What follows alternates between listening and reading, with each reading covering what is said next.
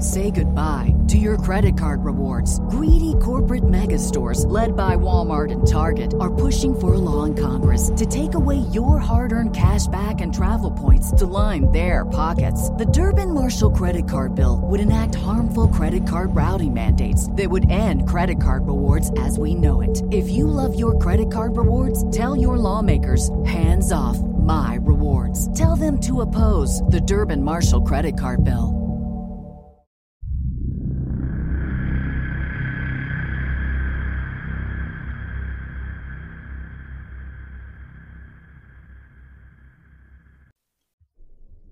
Greetings to those who watch below. Before we start today's creepypasta story, Hey, it's Kaley Cuoco for Priceline. Ready to go to your happy place for a happy price? Well, why didn't you say so? Just download the Priceline app right now and save up to 60% on hotels. So, whether it's Cousin Kevin's Kazoo concert in Kansas City, go Kevin, or Becky's Bachelorette Bash in Bermuda, you never have to miss a trip ever again. So, download the Priceline app today. Your savings are waiting. To your happy place for a happy price. Go to your happy price, Priceline. When you make decisions for your company, you look for the no brainers. And if you have a lot of mailing to do, stamps.com is the ultimate no brainer. Mail checks, invoices, documents, and everything you need to keep your business running. Get rates up to 89% off USPS and UPS. And with the mobile app, you can take care of mailing on the go. Make the same no brainer decisions as over 1 million other businesses with stamps.com. Sign up at stamps.com with code PROGRAM for a special offer. That's stamps.com code PROGRAM. I'd like to say thank you to those who dwell below. An exclusive channel membership you can check out by looking at the link in the description box. So thank you to Steffi Ray, Wicked Witch, Lisa Watts, Lefty Kim, M.A. Way, Julie B., Jess Blackcurtain, Christina Groves, and Matthew Culgan. Also, if you haven't already, please subscribe to the channel. You can also check me out on Instagram at brimstone underscore below and on Facebook as well. But for now, sit back, relax, and enjoy. Lupus by Turtle. I've never enjoyed alcohol. Mind you, I've never had the tongue for it. I don't drink it for the taste, nor the feeling it gives some man. I've found that alcohol numbs my urges, dulls my senses. It continues to make me feel somewhat human. I try my best to control myself. Do they know how hard I try? Would it change anything if they did? No, I very much doubt it would. I was out especially late one night, heavy footed and stumbling. I was drunk, of course. It was common for me to leave my nights blurry, with an abundance of ale. While I was on course to my dwelling, the slippery cobblestone road was being hogged by four men. I assumed anyone else standing in gloom at this hour would be drunk as well. But these men were different. They weren't swaying. They didn't have the occasional hiccup or irregular breathing. The veins of these men were not heavy with alcohol. Bothersome. Truly bothersome. Whatever business these men had, it was not my place to intervene. I slowly stumbled to the side of the road so the men could pass. But to my surprise, the men didn't continue on their path when I moved. In fact, they turned to face me. Before I could bark a word in response, the men were closing in. I was too slow, too uncoordinated. The last I remember, a black jack was being swung at my temple. I was dragged from my restless slumber by the bump of wagon wheels on an untravelled road, judging by the rough ride. All I could see was the wooden grain of the wagon bed pressed against my face. I could barely crane my neck. My hands and feet were tied.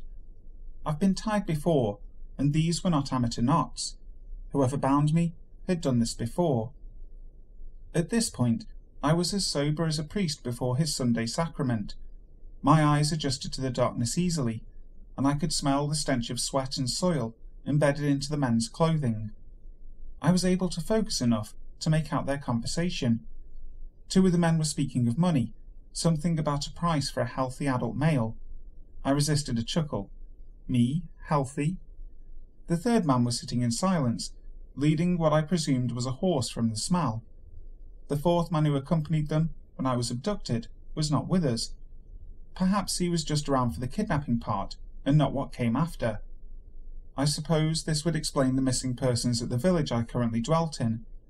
I was surprised that people were going missing, and for once I had nothing to do with it. No matter.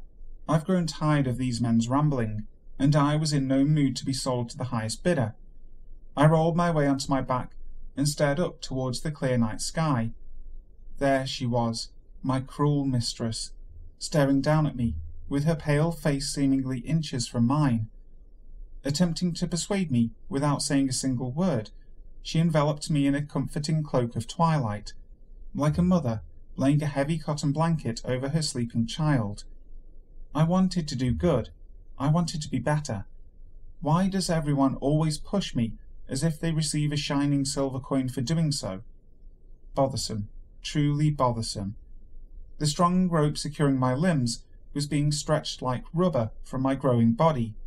I could feel the tufts of fur growing under my now dirty shirt. Soon I had no shirt at all, and was free from my bonds. One of the men noticed the wagon shifting from my weight. The man turned in his seat and was face to face with the snarling snout of a seven foot tall beast of muscle and fur. Before the man could utter a single squeal, my claws raked across his throat, leaving him breathless to say the least. The two other men stared wide eyed at what happened to their comrade and tried to flee. The one manning the stirrup was too slow. My jaws clamped down on his skull with a sickening crunch. The last kidnapper had escaped into the forest, out of sight in the shrubbery. But I didn't need my eyes to find this foul man. I had my nose. I set off into the forest on all fours, sprinting towards the whimpering man, who barely managed to run faster than a sickly goat over the uneven terrain. He had run no more than a hundred feet before I was upon him. I quenched my thirst with his blood. When I came to, not even the horse had been spared. The gruesome sight would have turned even the most battle hardened veteran's stomach. I unfortunately was not a normal man. After all, I didn't kill these men. They unknowingly killed themselves. I wanted to be good.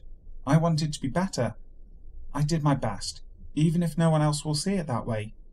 I set off back down the untravelled road, following the fresh trail left by the wagon, leaving my cruel mistress as the only mortician that will ever find these corpses.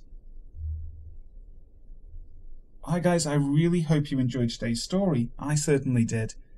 If you like me, make sure to leave a like on the video, and also if you haven't already, subscribe to the channel. Also, if there's a particular creepypasta story you'd like to hear on the channel, make sure to let me know in the comments section below. So, until next time, sleep tight.